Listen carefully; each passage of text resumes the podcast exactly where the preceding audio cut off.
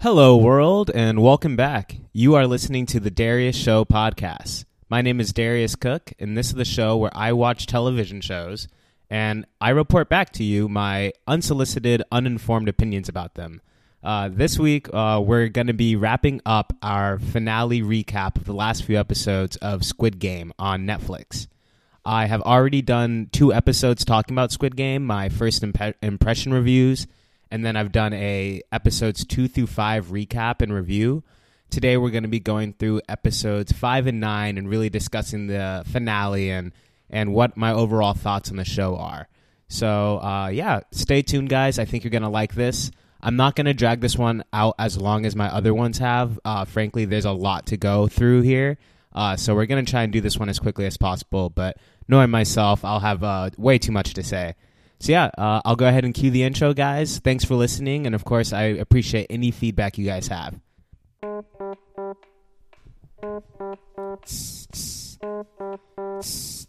Darius Show, Darius Show, Darius Show, Darius Show. It's a Darius show, it's a Darius show, it's a Darius show, it's a Darius show, it's a Darius show, U show, S Show. show. It's a Darius show, it's a Darius show.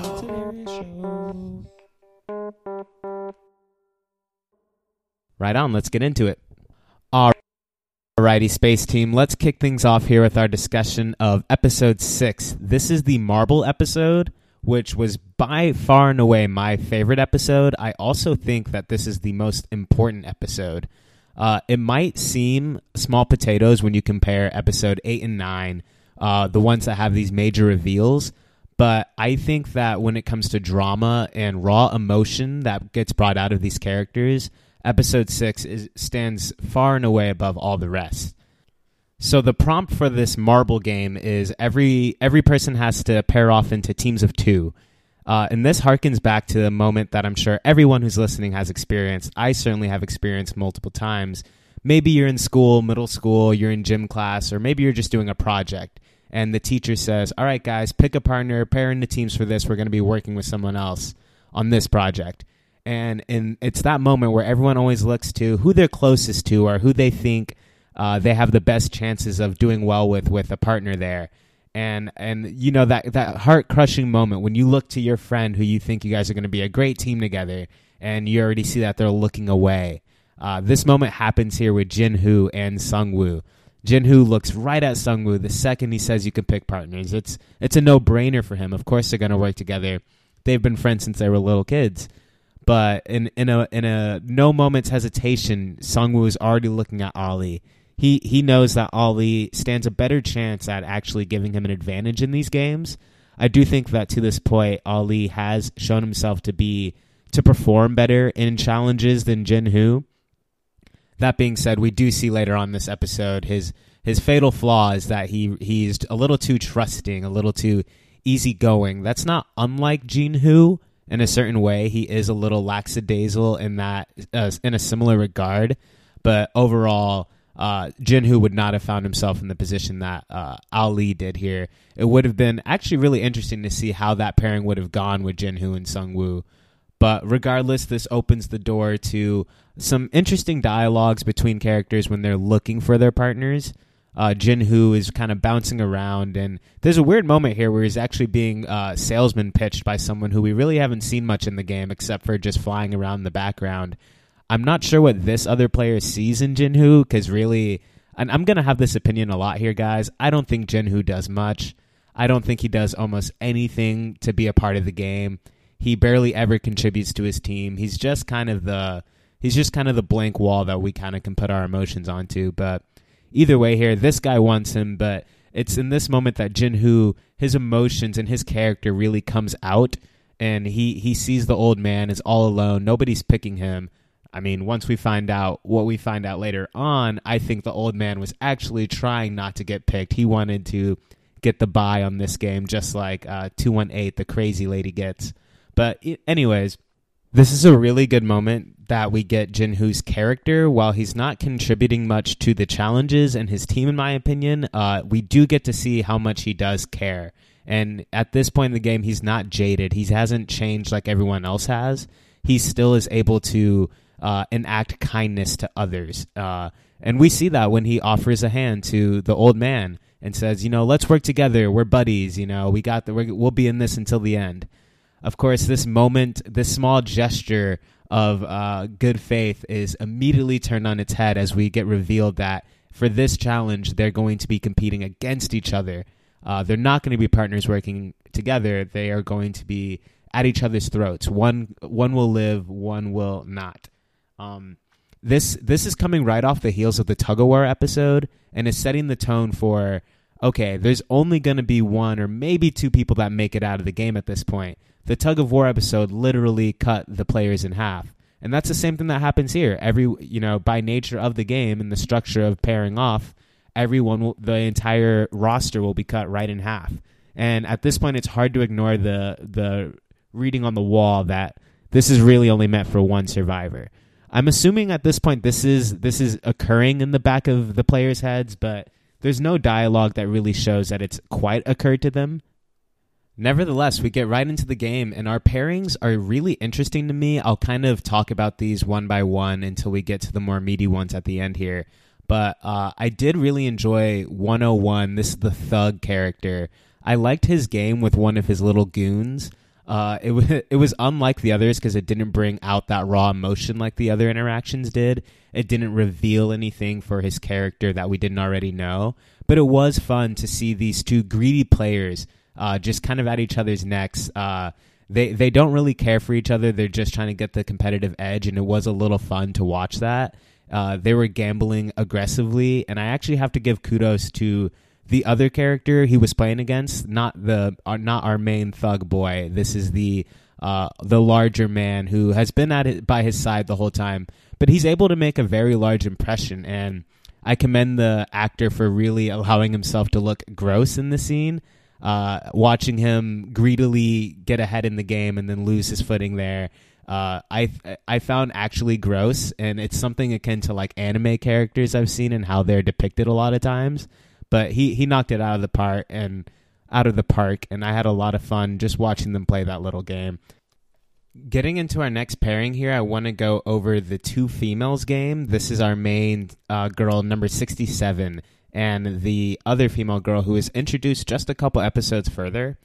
And getting right into it, uh, one thing I notice off the off the bat is that they are very similar in dem- demeanor, yet they have differences in how they communicate both of them are very closed off to people, everyone else around them, and they both seem very capable.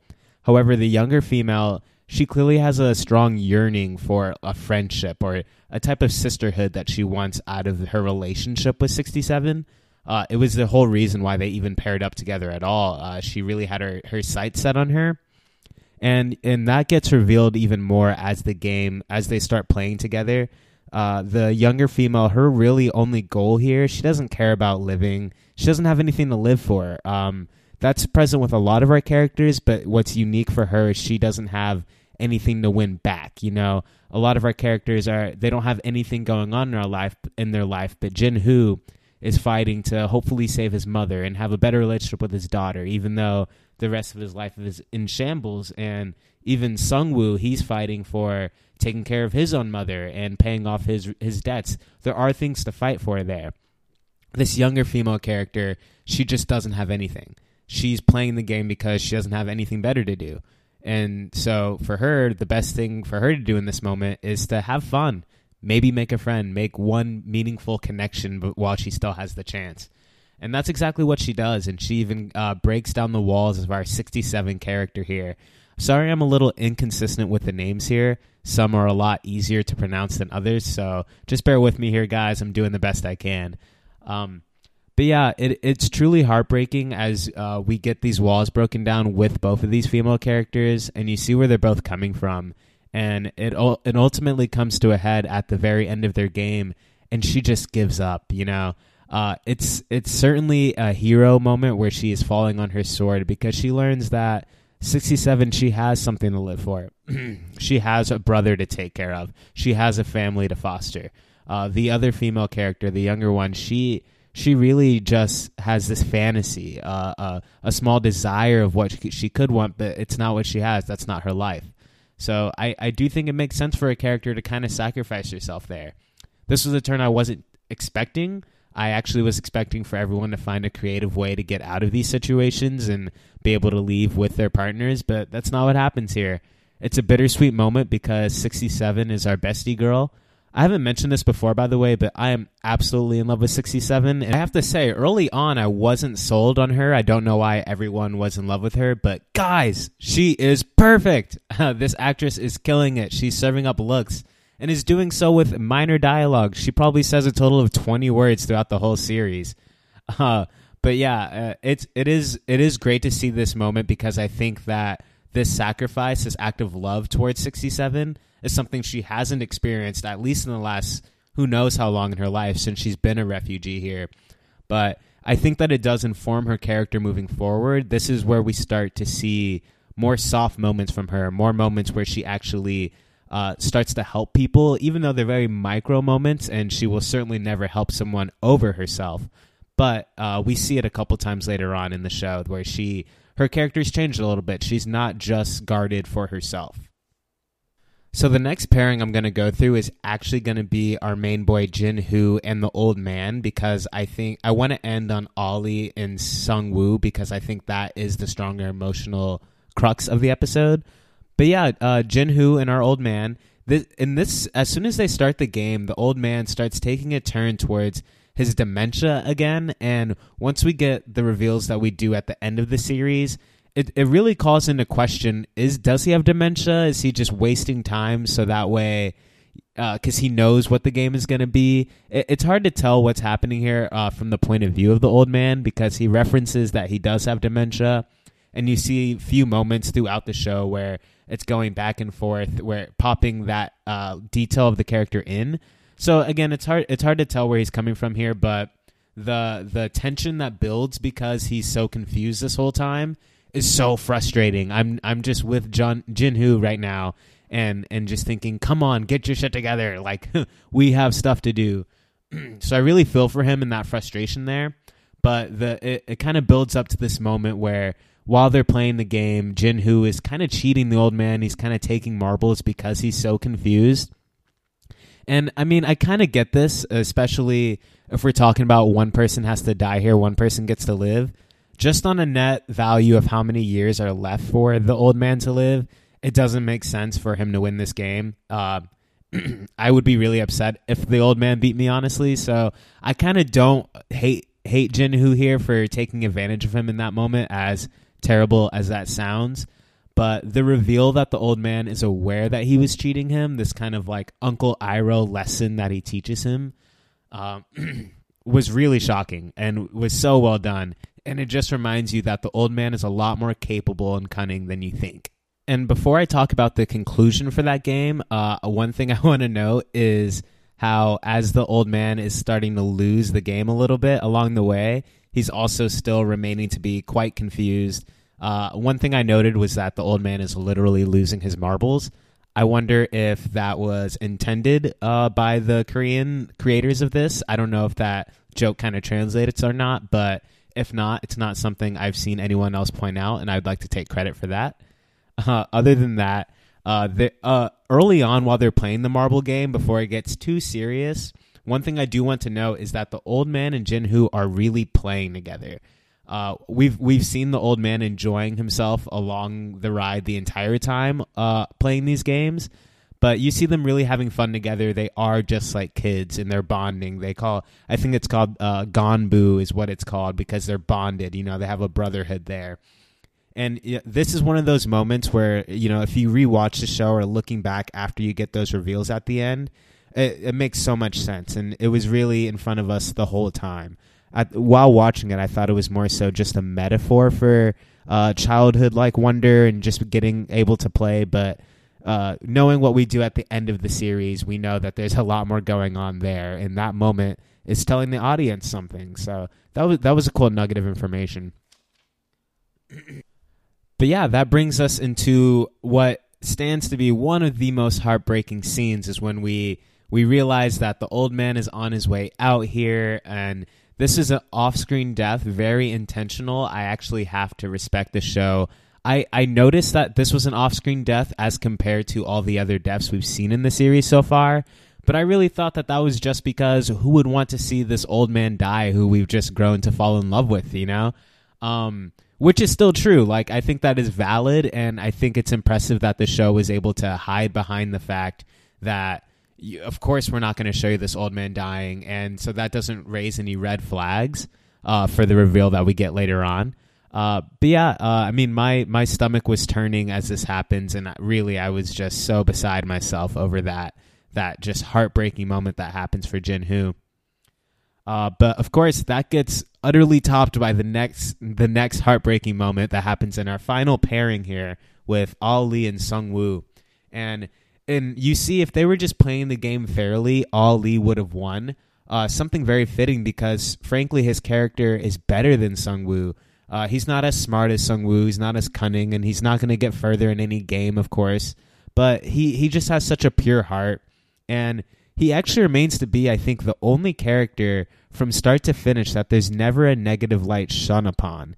He never does anything that betrays his morals. You know, uh, some another character who comes close to this would be Jin Hoo or the younger female character who sacrifices herself for 67. But even in her backstory, we find out that she had to deal with some traumatic stuff, and that led her to be kind of a killer herself. Uh, I don't blame her for it, and I don't necessarily blame Jin Hoo for some of the character turns he takes later either. But it, it remains to be the fact that Ali is the only one whose moral character is never compromised once throughout the show. So uh, R.I.P. Ali, I, I love you, man. Uh, but yeah, so uh, they're they're playing the game. Ali pulls ahead, and then we get this this guttural moment from Sung Woo where he's pleading for his life.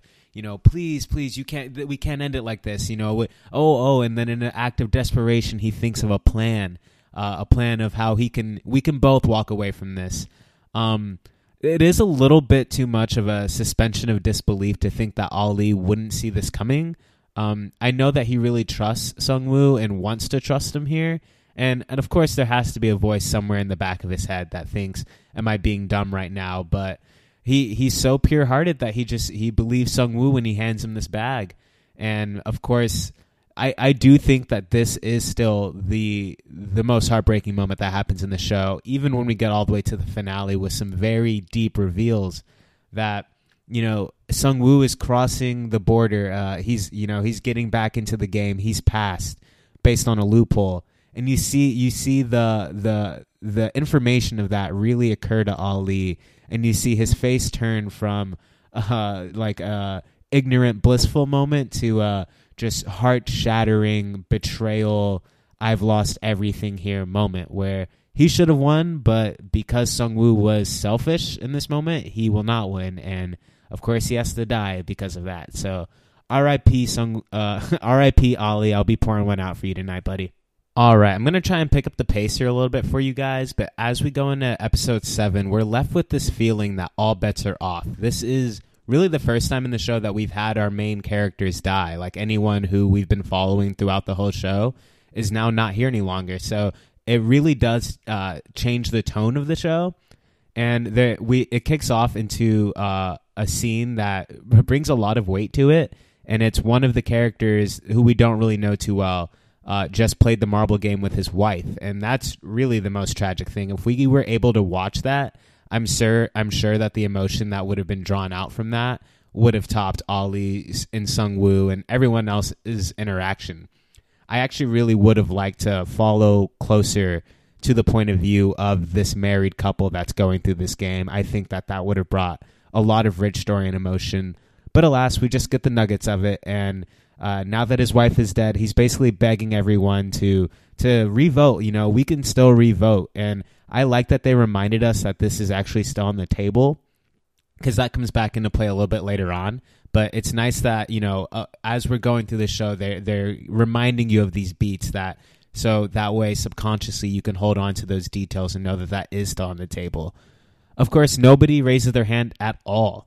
I'm surprised that Jin Jin Hoo at this point wouldn't consider it. I think that it kind of betrays his character that he's not at least interested in uh, revoting, but that's besides the point. Uh, Sung Woo makes a big argument for, you know, there's only so many of us left at this point. I think 17 at the time. I want to say, and uh, out of 457, I mean that's that's a lot. Oh, excuse me, 456.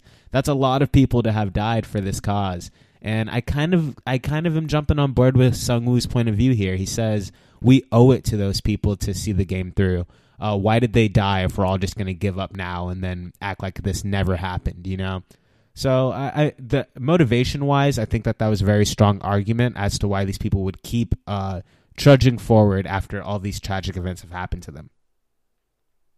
But before I get into the next game, guys, I want to take a minute to talk about uh, the introduction we get in this episode, which is the Americans uh, or the viewers of the game. I'm a little salty that they're all American. It feels like a few of them could be from somewhere else, considering that they're all deplorable. I guess America just has that point of view from the rest of the world that we're just greedy scumbags who want to bet on human lives, which isn't not true, but it is what it is. Um, uh, I have to say that this is actually one of the things in the show that didn't really work for me. A rarity for this show because just about 95% of it really does work for me. But it, I just really didn't feel I didn't feel those characters. You know, uh, the masks that they have on visually they were they were cool at first, but you know, just hearing the banter between them, I mean, it's evident that they're pieces of shit, scumbags, but I don't think that there's anything there that uh, ups the stakes much. I actually I find it really disappointing that behind this game is really just uh, as as is referred to later on a, a horse betting match. You know, it feels a little reductive, especially after we've had these moments where uh, people where where the characters have the opportunity to vote themselves out of the game uh, you know, valuing that democracy. And when we've already had dialogue saying, you know, from the front man saying that we need to we need to uh, value the integrity of the game and make sure that it's fair for everyone involved. I mean, I guess now that I'm talking about it, that does still go hand in hand with treating it like uh, like dog racing or horse betting, uh, that type of thing. That being said, it does open up our world a little bit. If these guys are coming from America, it begs the question how global is this game? Uh, to this point, I think it, it, you're led to believe that it's happening in a small, you know, this is just one thing that's happening here. But with the introduction of these American characters, who knows? I mean, the the sky is the roof here, guys. Uh, this could be happening in every country. There could be multiple versions of this happening in every country. You know, the the stakes are certainly risen with this reveal and it opens a lot more questions and a lot more opportunities for what I hope will be a season 2 out of this show. So as we start this next game, I think that it's supposed to be reminiscent of hopscotch where uh, in this game, in this version of it, uh, you have two options. You have the left and right uh, tiles in front of you. One, uh, once you step in it, it'll shatter and you're going to fall to your death, and the other one will be able to hold you firmly as they're describing this game, they make a point to say that that the glass that will hold you is strong enough to hold at least two players. Uh, I thought that was weird when they mentioned it, but of course it comes into play uh, soon thereafter. Uh, but one thing that I really like early on in this game is what they use with the religious character. To this point, I found him really annoying and very one note, but as he's just sitting there praying and asking for the answer, uh, this is where you really get to see the dimensions of what you can use for a religious character like this. So there, there's a moment here where, as he's praying, you watch his face change from someone who's just begging, who's just begging for a chance from their Lord and Savior, to somebody who who firmly doubles down on his religion and becomes a devout warrior. His face becomes a lot more fierce uh, while he's there on his knees, and he doesn't care what the people are saying behind him he is completely unbothered by the pressure that is being put by the other players to hurry the hell up because he doesn't care what they say. He's got God on his side, you know. And uh, for what it's worth, that type of uh, unfeathered belief can be very strong. You know, he feels like he is going to accomplish what he needs to because he has God on his side, and that belief alone does give him power in some way. And of course, uh, someone tries to hurry him along and jumps on his board with him uh, and that person ends up falling to their death. So for him, that's even that's even more proof that what he's doing is correct because right after he was praying for an answer, he got one, and that was in the form of somebody else dying. Of course, it doesn't last very long. That character ultimately falls to his death, like most of the characters here do. But it, what it does is it sets up a new dynamic in this game. like all these games, uh, information and ideas on how to win them reveal themselves as you go along. And we start realizing uh, if I have to wait for these guys to go along, I might just push them off. Of course, that's not necessarily the best thing to do either because everyone in front of you is another opportunity for them to make the failing choice so that way your path becomes clear. And and this is not made more clear than when 101 our thug character starts to take control of this game. You know, he's next up but he still has plenty of tiles to go and uh, as pointed out by the first person who went along, statistically it's pretty much impossible. I mean, with every step you get, the odds of you making it are increasing. But with with so many tiles to go, and really you're going off of a 50-50 chance, there's no way to game the system here. So he starts getting aggressive, and he's basically saying, "I'm not going, and uh, you guys can go on ahead of me, and you guys can figure it out. But unless you think you can physically push me off before I push you off, you're gonna go ahead of me." And this threat is so strong. I mean, he just doesn't care. Uh, I do really, I, I want to say, because this is going to be one of the last times we're talking about 101 here, wink, wink. Uh, I really like the threat that he imposes. He physically towers above everyone else here, and he's he's pretty smart too. I got to give him credit for he in every game he finds a way to have some kind of strategy that that shows that he's not just a physical threat he's also a mental threat in in all regards and I think he makes for a great antagonist in the show and I and I'm certainly going to miss him but yeah, the the bully strategy does work for him for a while. Of course, that's until our crazy lady comes into the fold.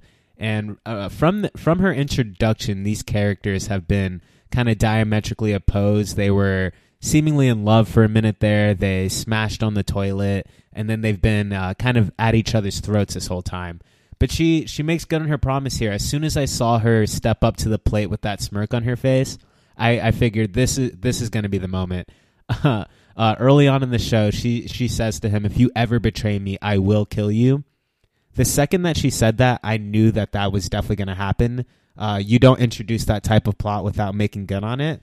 But to the show's credit, I didn't know how they were going to get that done uh, until that until the moment that she steps up. Of course, that look in her face, you know that she's going to do something just off the wall. But this character, or excuse me, this moment cemented for the character to me how cool she is. You know, I had a lot of fun with her. She was really annoying at times. I think they played her up a little too much uh, a lot of the time, especially early on. But when they let her actually be this capable and scary threat, uh, I actually I, I believe it. You know, it's something that I thought would be hard to buy for the character, but uh, she just has that nice smirk on her face, and she basically bear hugs him and brings her brings him down with her.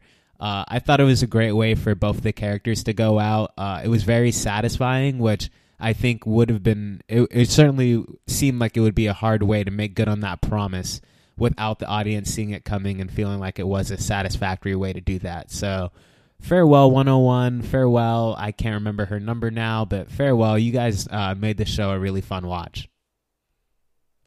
So with those characters out of the way it really just leaves a few of our main characters left. We've got jinhu 67 and sungwoo i swear i'm not being a misogynist. I just find her name so much harder to say guys. But uh, they're being led by someone who actually worked in glass so he has various methods of actually finding out which glass to step on he has a nice comment here when Jinhu questions why he, if he knew how to tell the glass the time, why didn't he speak up so everyone can get through? And his answer to that is, these guys have been assholes trying to get me killed this whole time. Why would I help them? Um, I, I really like that justification. That point of view was a very strong one, and it shows that everyone here is playing their own game in their own way. This this uh, ex glassmaker certainly hasn't been an antagonistic threat to anyone. He's been you know, in the background here and there and just been kind of helping people along or indifferent, I suppose would be more accurate to say. But in this moment, you, it, it's just another peek behind the curtain on how many uh, different levels are happening to this game. Um, of course, uh, it gets it comes to a head. There's only about ten seconds left, and there's only one more step to be had. And for some reason, he he can't make that call. He's not concerned with the people behind him. So Sungwoo makes a decision here. He pushes him off so the rest of them can get ahead. Uh, and th- this is a big moment for this show because it this is where we start to pin Sungwoo and Jinhu against each other. this counts as like a major turning point in Jin Hoo's perspective for Sung Woo being like a bad guy. Now, Sung Woo does plenty later on uh, in the show to cement that he's a bad guy and has done plenty even leading up to this point of like of clues that are letting you know that he's not a good character, he's not morally sound, I guess you could say. But this moment specifically where he pushes the guy in front of him off the glass, I think it was so justified. I mean, I don't know why Jinhu is complaining because Jinhu literally got across the line when there was one second left on the clock. If he was one beat slower, he would not have survived. It, it would have been impossible. And if if they were three beats slower, then then Sung Woo and number sixty seven wouldn't have gotten across as well. So I think it's actually unrealistic for Jinhu to be upset about this. I mean, I understand that it's not great to see anyone get killed, but this truly was a moment where if the gentleman in front of them didn't get his shit together in literally one more second, they were all to die. So, Sung Woo, I think you did a good job here. I, I would have done the same thing in that moment. There was no other choice. Uh, of course, I don't justify any of the things Sung Woo does leading up to that or thereafter, but this moment right here, he he's chilling. I, he gets a pass for me. Also, Jinhu, you're not doing anything. This is another game where he just gets a free pass. Like he literally has didn't do anything in this game to help anyone get across on the glass stepping here. I guess he gave a marble to the guy so he could listen to the glass sound and that informed his decision for that one step, I suppose. But really Jinhu, this is what I was talking about earlier. I don't think that he's a very active member in many of these games. He's just reacting to things, you know. He's not really helping anyone along. That being said, as our final three makes it across the line, they are safe, or so we think. All the glass shatters behind them, and this is kind of BS. You know, the game is talking about treat, you know, putting everyone on the same foot and treating everyone fair. But all this glass shattering, obviously, that's going to hurt them. They all three could have died in this moment, and unfortunately, number sixty-seven takes a huge shard of glass to the the abdomen area, and and that's that's a fatal wound for her. I mean that's not in the end. That's not what uh, does her in. Um, but it would have done her in in a matter of moments either, either way. And I don't know. I kind of judged the game for this for this little moment. I don't think that this necessarily values uh, what the game says that it values. Um, I don't know. It just really annoyed me to have such a cool character come all this way, only for her time to be kind of cut short over something so menial. You know it's it's a pretty lame way to go out for the character. I wanted to see a lot more out of her towards the end. Of course, I am getting a little bit ahead of myself, so let's backtrack a little bit. Uh, let's go to let's start in here at episode eight, and this one opens up to the big interaction between Sung Woo and Jin Hoo. Uh, this is what I was alluding to before. He's mad because Sung Woo pushed the other player off the ledge there when he doesn't feel like he didn't feel like he had to do that in that moment this this interaction between the two characters is the first time that we're really seeing them at odds together. We we haven't seen this. We've seen uh, maybe some small moments of distrust between them, but this is really the first major confrontation and there's a lot of emotion that comes out here. This is this is really like our final arc, I would say as as it pertains to the actual games. Of course, there's a lot that happens after the games conclude. But I don't know, this really set the tone for what the final confrontation is going to be already we're seeing glances uh, towards number 67 that are t- that that's letting the audience know that she's she's not long for this game at all. So we it's already setting the dynamic between just those two characters and and with with the cutting between shots of what I'm assuming to be is Sung Woo and Jin Hoo as kids on the schoolyard, you know, uh, going back to our opening shot of the entire series, I think it is implied to be them or at least a version of them, if you will. Uh, it represents them playing together as children. Um, but this is when the show starts to feel a lot more anime again, very Naruto, Sasuke, you know, Vegeta and Goku, that that type of dynamic where, uh, you know, it, it all roads lead to them and they have to face off 1v1 and this is when we're really starting to get the emotions that inform that final uh, confrontation. One thing I've yet to mention in this episode is that our policeman 007 character is doing so much in the background right now. You know, he continues to have infiltrated the game and uh, that that's progressed to the point where the frontman is aware that he's somewhere infiltrating here. Like he he's aware that there's somebody on the inside trying to take his game down. And so we get a lot of fun interactions between this little cat and mouse game that's going on there. Uh, of course, he in the in the episode seven he he actually infiltrates uh, the VIP section, which is super crazy, and uh, ends up knocking out one of the VIPs, which of course is just raising even more red flags to get this character. But seeing him, seeing his plot develop, and he's getting more information, he's at this point he's collected his information. He knows that they know he's here, so he's just trying to get the heck out of there, and that leads to a really fun chase scene that closes out episode eight and goes into episode nine as well.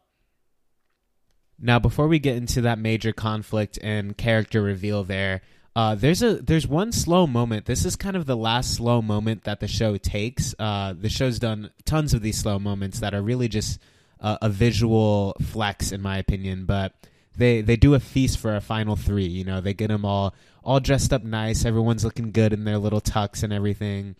And it kind of feels like I'm watching a Wes Anderson movie. Uh, it's very symmetrical and it's uh, long, slow shots just watching these characters eat or not eat uh, for the case of 67. But I, I really like it. It takes its time and just visually it's popping off the screen. This is something I've touched on in my other reviews, but I really want to take a moment to spotlight is that this show has so much flair and personality in its design. I mean, just down to the staircase room, uh, you know, every time that the players are walking to the game, or even the game conductors when they're going back to bed when they're done doing their work. I mean, that room looks amazing, and all the way that they've constructed all the games, even all the masks that the workers wear and the VIPs, of course, there just is so much personality there, and it's something that I think gets overlooked for the show because the show is doing so much for character dynamics and drama and twists and turns and like that. That that certainly is at the forefront of the show, so it's easy to forget how just gorgeous the show is and it's making a lot of bold decisions but but it comes back into play here in that feast scene and it's very rhythmic there is music going on in the way that the the the conductors of the game are coming in you know with their red suits and everything and they're they're bringing the food and taking the food away but leaving the knife knife on there. There's a lot of rhythm to that scene where you can kind of feel the music going on and i just think it's really well done. Uh, the director whoever directed this episode just really did a fantastic job with that. And it sets the stage for feeling like a, a large climax is coming you know? Everyone's dressed to the nine everyone's well fed and everything and you know something's big something big is coming around the corner of course, that big moment is basically leaving our three in the room alone. You know, this big gymnasium. Uh, actually, I just realized this whole the quarters where they sleep is kind of just a big gymnasium. Uh, you know, that goes back that furthers the metaphor of this being like middle school games and everything like that. But uh, this this is a really weird dynamic. Uh, we have just the three characters, uh, you know, on all different sides of the gym, and uh, our character uh, Jin Hu comes up to 67 and he he can see that she's suffering and of course he doesn't want to take her out. He's not the type to kick a horse while it's down. Um, he just wants to work together with her. At this point, he's acknowledged Sung Woo as an utter threat. Um, he's afraid of him. He doesn't know what he's going to do, and rightfully so. Um, but this is when Jin starts to take a character turn that oh just leaves such a bad taste in my mouth for him but you know, like everyone else in this game, he's gotten jaded after seeing death after death, tragedy after tragedy, and he makes a decision here to actually go and attack Sung Woo while he's sleeping. I mean, uh, this is a large turn for Jinhu, even though it's it's only a momentary turn, and it's ultimately 67 who walks him back from taking that. You know, she says to him, "That's not who you are." Don't do that please you know she pleads with him and and he takes that moment and realizes that's not that's that isn't who he is. Um i really appreciated that. That was a great moment especially coming from her. I think that she's only capable of showing that type of concern and regard for another person in this game uh, because of the interaction she had with the younger female character earlier on who sacrificed herself for him. My prediction in this moment was going to be that that 67 would sacrifice herself for for Jinhu uh, because you know she is already dying. It's it's that's obviously clear, and I kind of wanted her to sacrifice her, herself for him, having seen that he's done his best to maintain a moral character throughout this. But that's not what happens. Um, you know, she starts bleeding out, and Jinhu, being the good guy he is, is yelling for a doctor, please, you know, please come help, come help. Of course, I never thought that that was going to happen. I never thought a doctor would come and save her, even though her injury wasn't directly related to an active game. But it's while his his back is turned that Sung Woo strikes, and I gotta say, they really make these characters start to feel like animals. You know, they've brought in these characters to the the the driving point to, to the breaking point of their of their whole their whole personality structures here and and it he Sung Woo just like Jinhu was a moment earlier waits for that moment's distraction and then that's when he strikes just like a lion in the Serengeti. So I, I just thought that was strong. Uh fuck Sung Woo at this point. I really hate that he did that. She obviously was gonna die. What did the pen in the neck do? I suppose there's an argument to be made that that put her out of her misery, but suffice to say th- that's the final that's the final straw.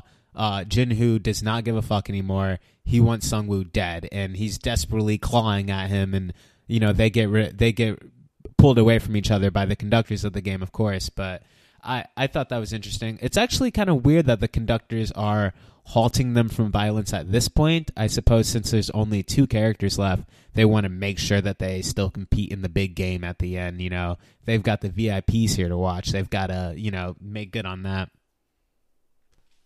So the stage is set. It's time for our final game. It is Sungwoo versus Jinhu, and this is Squid Game. Of course, the game that they end up playing is the same game that the show opened up to with the two little kids. I actually don't I don't understand the structure of this game. It's been explained to us a couple times, but it must make more sense in Korea. I don't think I've ever played a game like this, but visually it does look cool. Uh, you don't really need to know the rules of the game to really follow along because the game really falls apart quickly and just turns into a physical violence match. So uh, take that for what it's worth. Squid Game is still a really cool name for the show, but as far as like the theming of that actual game goes, there wasn't really much there for me that really fell on its head. Uh, one other that's just another small critique uh one of very few i have for the show but yeah that was the, that was kind of a miss for me but yeah just like uh naruto and sasuke battle it becomes an all-out slugfest between the two of them. And you know that all the drama comes back into the fold here. You know that these characters have known each other for a long time. I actually kind of wish that we had a few scenes that showed them maybe growing up together. Uh, you know, there's the the wordless scene that we open up to that you can maybe infer is them playing as kids. But I would like to see a little bit more there to establish that they really knew each other growing up together, uh, type of dynamic. But the drama still is there. It certainly does hit and it does deliver. Uh, ultimately, Jinhu gets the upper hand, and this is his moment where he could end it all right now. He could kill Sungwoo and walk away with all the money. But true to form for his character, he he he he thinks of another way. He says, you know, we could both. There's only two of us. We could vote for this to be over, and we can go back home. This will all. It'll you know obviously it won't be like nothing happened. Certainly a lot happened. 454 people died, but you know this is he's showing an act of mercy here. You know he doesn't care about the money as much as he cares about the people in his life or just hurting people. You know uh, this is the ultimate uh, redemption kind of for Jinhu. Not that he really needed it. He's only had a few moments of being a piece of shit, but this is the defining moment that you see that he does he doesn't want to kill. He doesn't want to win like this, and this isn't the type of game he wants to be in. Uh, he ultimately made the decision to join this game due to his circumstances, but he doesn't want this life. And I, I like this moment for him. Uh, I did see this coming. I uh, right away uh, Sung Woo takes the takes the knife and stabs it into his own neck. And uh, I do think that was a fitting way for this to end. Uh, I like that the only person who won the game is the only person who didn't actively try to kill anyone or did his best at least to avoid people dying in this game as much as possible. So, you know, other than Ali, of course, but Ali's dead. Uh, Ali deserves to have won the game more than anyone. But since he can't be around, uh, we'll give the W to Jinwoo. Good job, Jinwoo. You Jinhu, you got it. You won, man. So now that we kind of wrapped up those games, and before we get into the conclusion of Jinhoo's character, we can go. We can look at the police character because this subplot, you know, I haven't talked about it much in my reviews here because it is the B plot of this story, but it is so strong. I I want so much more from this character.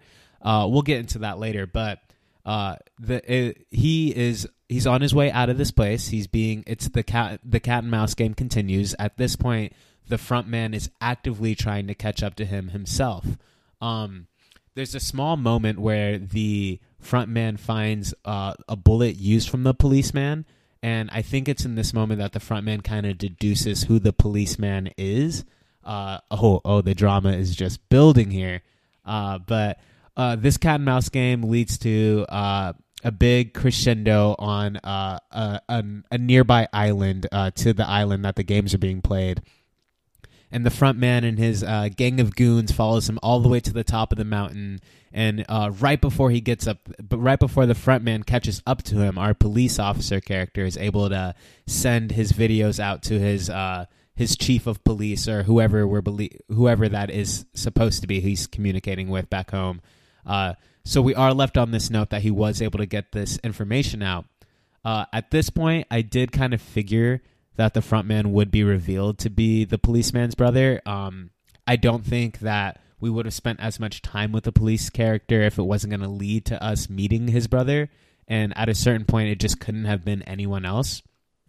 So yeah, the moment where the frontman has his gun pointed at the police officer, he knows that the police officer has no more bullets to work with here.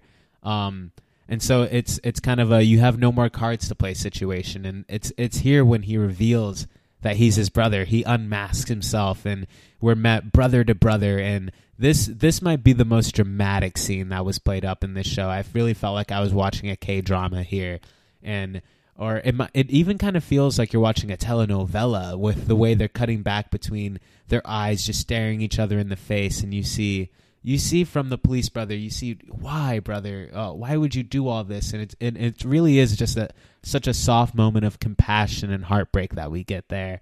Um, of course we we aren't led we, the show doesn't tell us why the front man is doing any of this.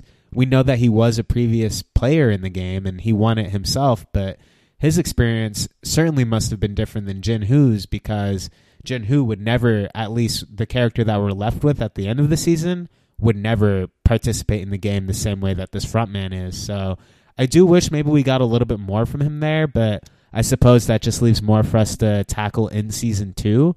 That being said, we just I don't feel like we got enough from the frontman in season one for me to really care about for him to be a driving factor in season two.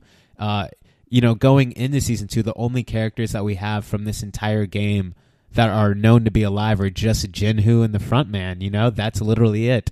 And I do wish that we maybe got a couple other characters that stuck around, um, just so that way going into season two, we're not just meeting a fully new cast. I'm not sure how they're going to be able to pull that off, but we'll see. The police character, um, he doesn't. He is believed to be dead. He does get shot and then subsequently falls off of the cliff. Uh, that being said, we don't see a body, and after what they did with that old man later on in that same episode, I am not convinced. From now on with Squid Game, if I don't see a body, I'm operating under the assumption that they are alive. So uh, hopefully, we get to see him come back into the fray later on because he was uh, an amazing addition to the show and brought so much more energy to it. All right, so cut two. We're back to the real world, and our main character Jinhoo is kind of being uh, dumped back into wherever he was picked up to begin with, and uh, it's it's weird that the that they just dump these players back into the real world. I'm surprised that they're not more concerned about people being curious about that. Uh, I certainly would think it's crazy if I saw just a guy sitting there with blindfolds on, but I do like that. Uh, as Jinhoo is just dumped there onto the floor, he at first just isn't even moving. He's so shocked and traumatized by everything that's happened here that he doesn't care he won. He doesn't care that he might have won money. I think that he doesn't even believe that he's back in the real world. He doesn't seem to have any desire to even get up.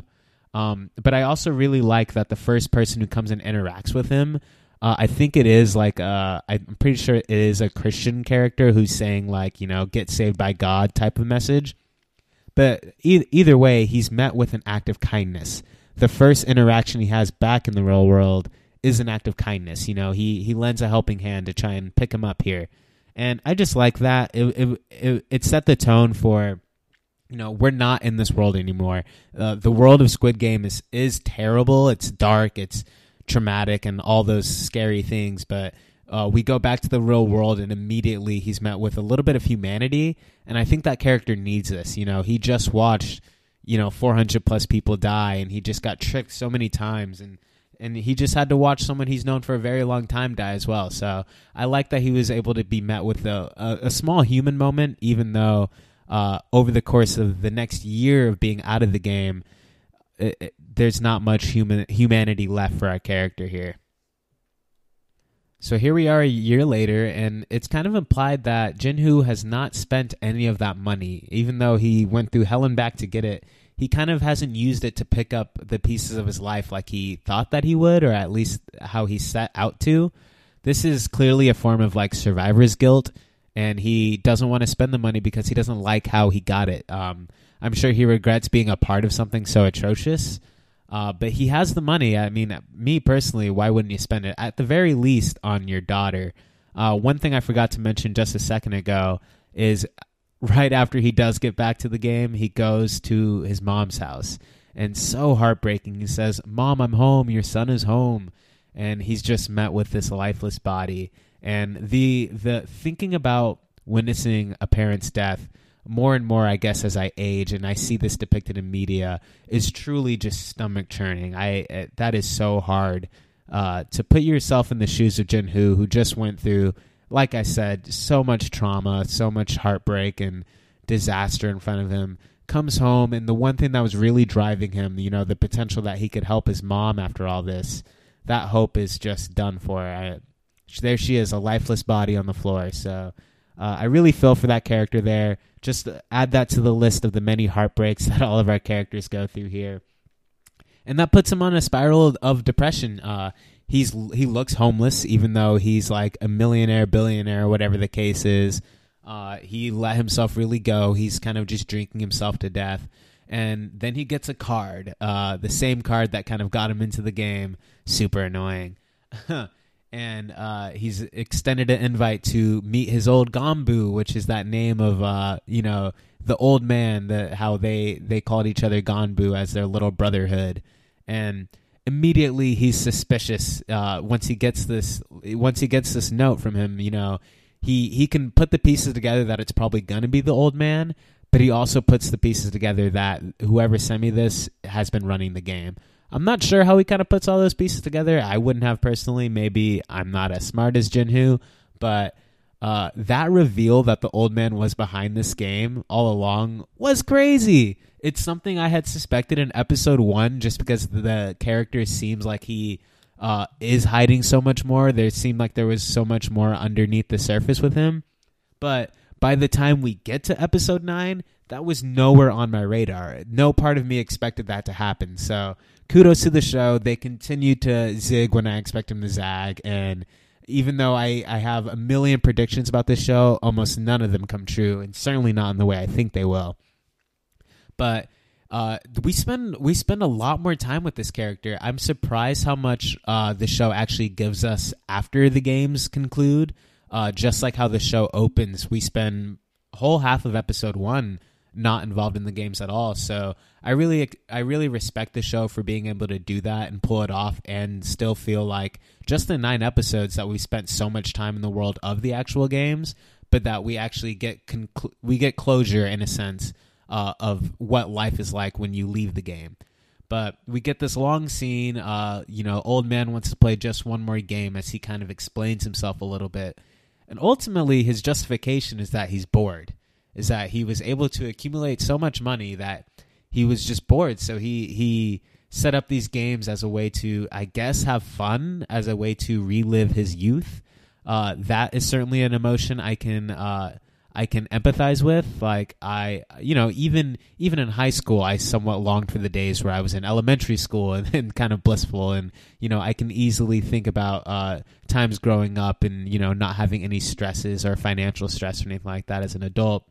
So I think I think that's what they're playing on here is that he just wants to relive his youth in a way and just have fun before he goes. Um, I don't think that that's a valid justification for everything that happens here. Uh, just because you want to have fun doesn't mean that you subjugate people to these situations.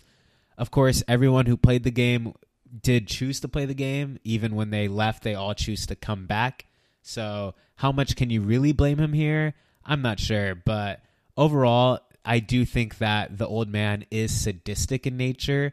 Uh, even in his final hours, or what were believed to be his final hours at this point, I don't believe anyone's dead unless I see them get shot in the face. but um, he's he still wants to play a game, and so I think that that shows that above all else, he just wants to have fun and kind of mess with people. Um, that being said, it's to the credit of the actor of the old man because as sadistic as he shows himself to be here, you know, I don't think his justifications line up. I don't think that they're enough. I still love him. You know, he his he just has such a kind face, and he is able to convey so much with so little. Uh, that actor, I think, is doing the most work out of anyone here uh, on the entire show. But even as he fades away, and you know that he's the reason for all this suffering and heartbreak, I still can't help but like him a little bit. but yeah, I mean, the the old man, he just has my heart, and he's keeping it uh, in the grave, I suppose. So good on you, old man. So we cut to what is our final conclusion here, and it's clear that that interaction that Jinhu had with the old man on his deathbed clearly informed him in some major way because now we, you know we cut to some time later and he's got a clean haircut. It's a red haircut, which is super weird, by the way. Uh, super odd choice, but I have a couple ideas on what's going on there. and he's got he's wearing a nice suit. He's got a briefcase in his hand, and he's about to board a plane. And um, he's going to go to America to see his daughter. So this is kind of in this moment we see that he's finally doing what he was supposed to do from episode one. He's standing up and being a good father for once in his life. Um, of course, right before he boards that plane, he calls the number on the back of that card.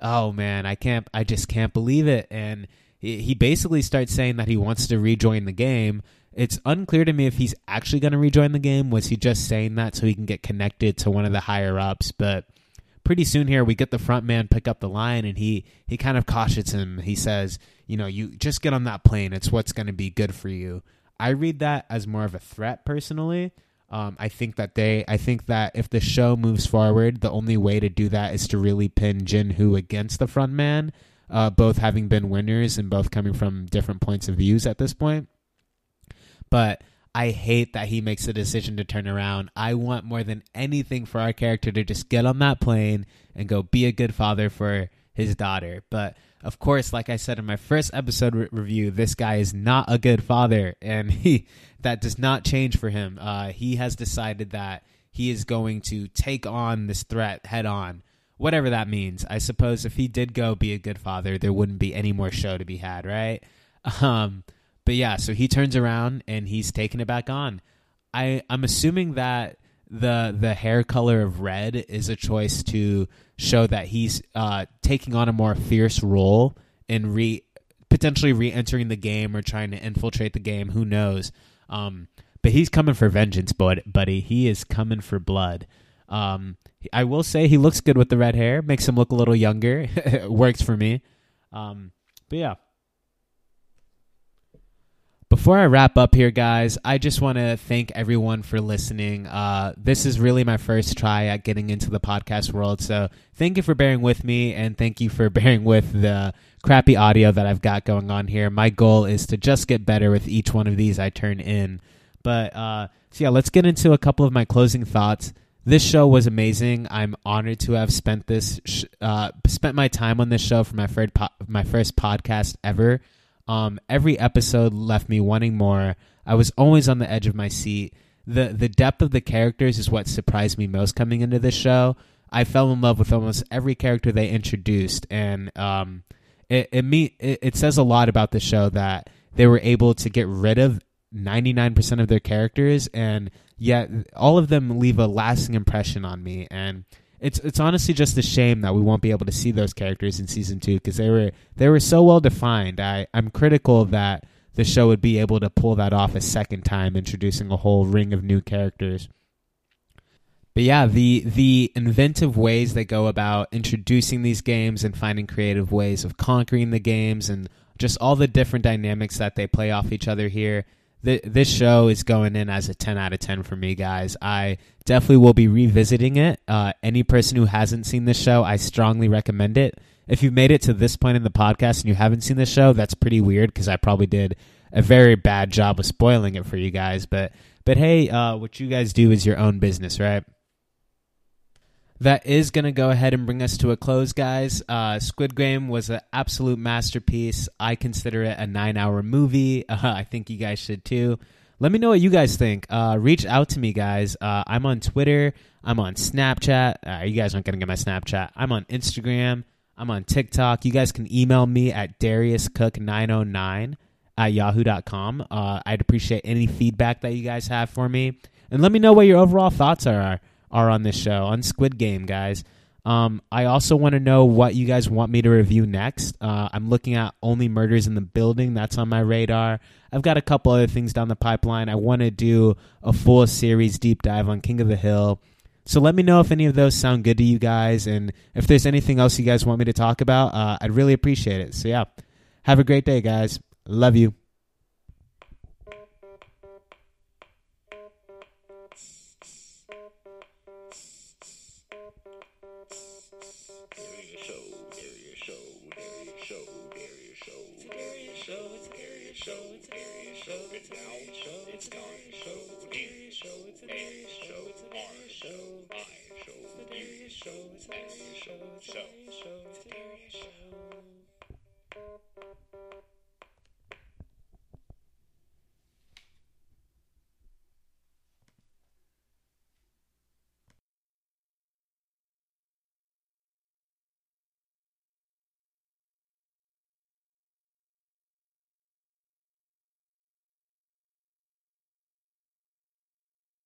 All